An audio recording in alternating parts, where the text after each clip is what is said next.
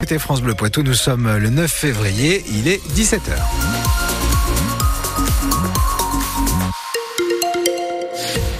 « 17h, c'est l'heure de retrouver le journal présenté par Baudouin Calange. Mais juste avant, un petit point euh, sur le ciel euh, dans le Poitou avec un peu de soleil ce soir, mais ça va pas durer. On aura des nuages et un petit peu de pluie. On fait un point complet à la fin de ce journal.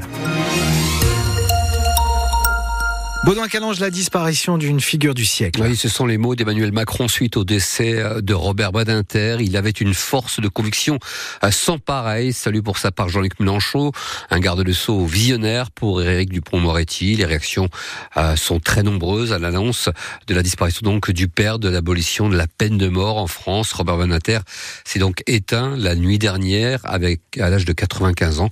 Emmanuel Macron annonce qu'un hommage national lui sera rendu. Je crois que la a perdu à coup sûr un grand homme, un très grand avocat, un très grand garde des sceaux qui évidemment a conduit pour notre pays l'abolition, mais aussi des réformes importantes du, du code pénal qui a conduit à transformer au début des années 80 la justice de notre pays.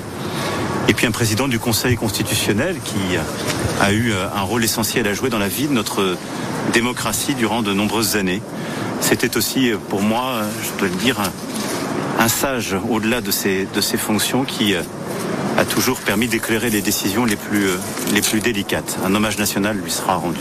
C'est effectivement aussi à Robert Banater que l'on doit l'abolition des juridictions d'exception, la dépénalisation d'une partie de l'homosexualité. On lui doit aussi une première loi sur l'indemnisation des victimes, notamment à des accidents de la route. On lui avait fait miroiter une entrée au gouvernement. Finalement, le député de la Vienne, Sacha Ollier, n'a pas été retenu, alors que Gabriel Lattal l'avait pourtant approché, sauf que le ministère des Sports qu'il convoitait, le Premier ministre a finalement préféré le laisser à Amélie Kouaïda Castera. C'est ce que rapportent nos confrères Les Échos, euh, qui font état des SMS reçus par le président de la commission des lois 24 heures avant que le gouvernement ne soit dévoilé. Après la tempête, la nouvelle ministre de l'Éducation nationale promet le dialogue. Premier mot de Nicole Belloubet, euh, qui a donc cherché à apaiser après quatre semaines de polémiques incessantes. Le préfet de la Vienne a lui dressé le bilan de la sécurité publique pour l'année 2023, marqué par une hausse des cambriolages, 14%, et des violences physiques de 4%. Parmi les priorités affichées, la lutte contre le trafic des stupéfiants, qui a permis de saisir l'an dernier 174 kilos de drogue, pour l'essentiel du cannabis. Autre chiffre marquant, la progression des violences intrafamiliales. Plus de 2100 victimes recensées l'an dernier.